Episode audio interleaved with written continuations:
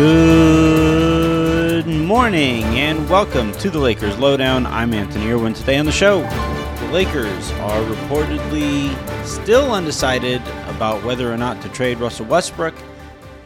Is this a leverage play? Is this something they're seriously thinking about? Did they watch last season? The Warriors also won. I don't want to talk about that. So Dan Woike of the LA Times, friend of the show Dan Woike, wrote this in his newsletter for the Times. Quote, I've spoken with more than a handful of executives here in Chicago about the Lakers and Russell Westbrook, and there's really no clarity in what the team is going to do. Most execs believe any Westbrook deal would require the Lakers sacrificing at least one future first, which is a hefty uh, tax to pay with just a year left on his deal. Some think there might be a deal to be had where the Lakers simply take back long term deals from other teams in exchange for more immediate cap relief. But the only thing solid to report is that the Lakers haven't ruled anything out when it comes to Westbrook's future. They've definitely discussed him with potential coaches in their interview process, but that's just one option. A trade is certainly still on the table, too. It just seems like a complicated decision that the Lakers have yet to make.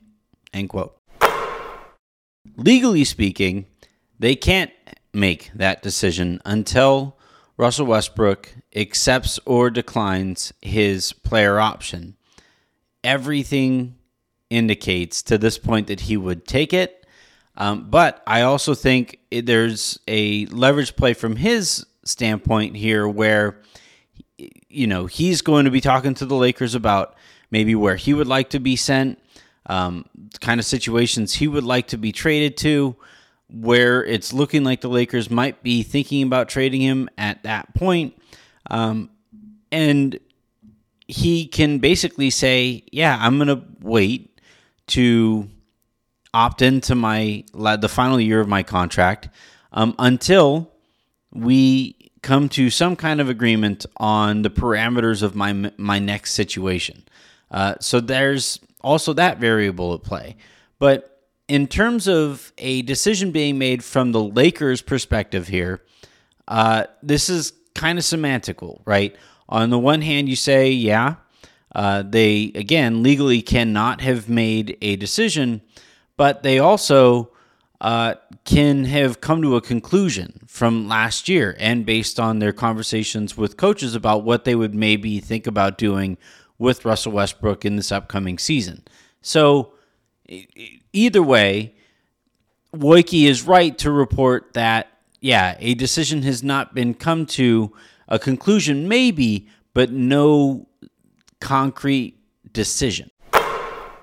It's like I've said, though, I think earlier this week or maybe last week, when I said that, you know, the Lakers' attempts at trying to gain some leverage back in these trade talks only is productive if anybody is buying the fact that they are seriously considering bring, bringing Russ back, which, look, on the one hand, I, I just don't know how you could watch last season and honestly think that that is a fixable situation.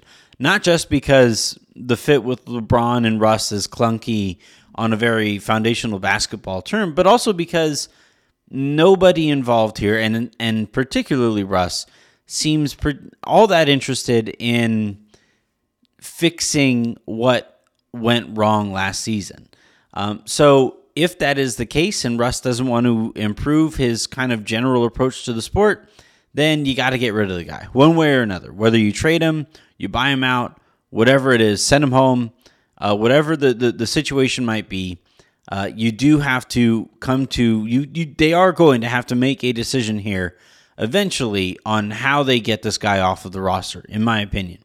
Um, on the other hand, though, f- as I've said before, for Rob Pelinka, this is on his resume, and this is a decision that will kind of haunt him on his resume. So, and and and there is no kind of upside to trading him and keeping that blemish on said resume. So for him, he might be saying, as they interview these coaches, as is now widely reported, uh, that they are talking to coaches about potential fixes in in uh, on the basketball court for Russell Westbrook, how to get more out of him. Which, if you're having that conversation, I know that there are no good vibes here between Mike D'Antoni and the Lakers, and that, that those feelings are mutual. But if there is somebody you would want to talk to and maybe pick his brain about, MDA seems to be the coach best equipped with the best resume, with the best reputation for getting the most out of point guards. And he's probably somebody you would want to talk to. Just a quick sidebar there. But but getting back to the point here, the fact that the Lakers are talking to coaches about how to maybe fix the situation there and get more out of Russell Westbrook p- indicates to me that Rob understands that if he just trades Russell Westbrook or waives Russell Westbrook and Jeanie has to pay upwards of $47 million for this guy not to play basketball for the Lakers next year, which, by the way, I don't think is happening. But if that is something that he goes to Jeanie and asks for, that is that, and it doesn't work out, then I don't know how you know how long he's able to last in his current position. If he's able to hire a coach and that coach gets anything whatsoever out of Russ, then he can go back to Jeanie and say, "See, the trade wasn't that bad. Please don't fire me." And maybe he keeps his job because of Jeanie's kind of undying uh, loyalty to Kobe's legacy. So I I think in in in terms of is this a leverage play? Is this Rob maybe looking out for himself?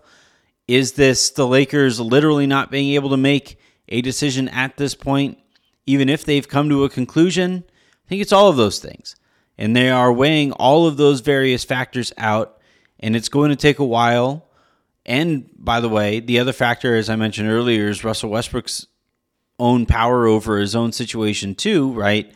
So everybody involved here has to weigh out all of these things and until we get at least to the end of this of this NBA season, you know, where more teams are more interested in having more serious conversations. We just saw um, reports today surface that Tim Connelly is thinking about switching uh, teams and going from Denver to Minnesota.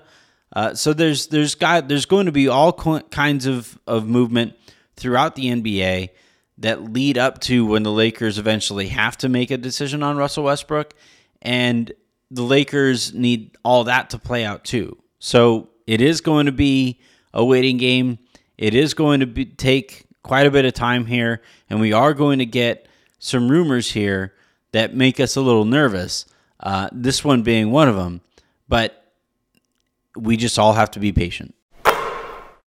All right, that's going to do it for this episode of the Lakers Lowdown podcast. Make sure you guys are checking out all of the stuff across this feed here in a little bit. By the time you guys are listening to this, Harrison and I are going to be recording our own show.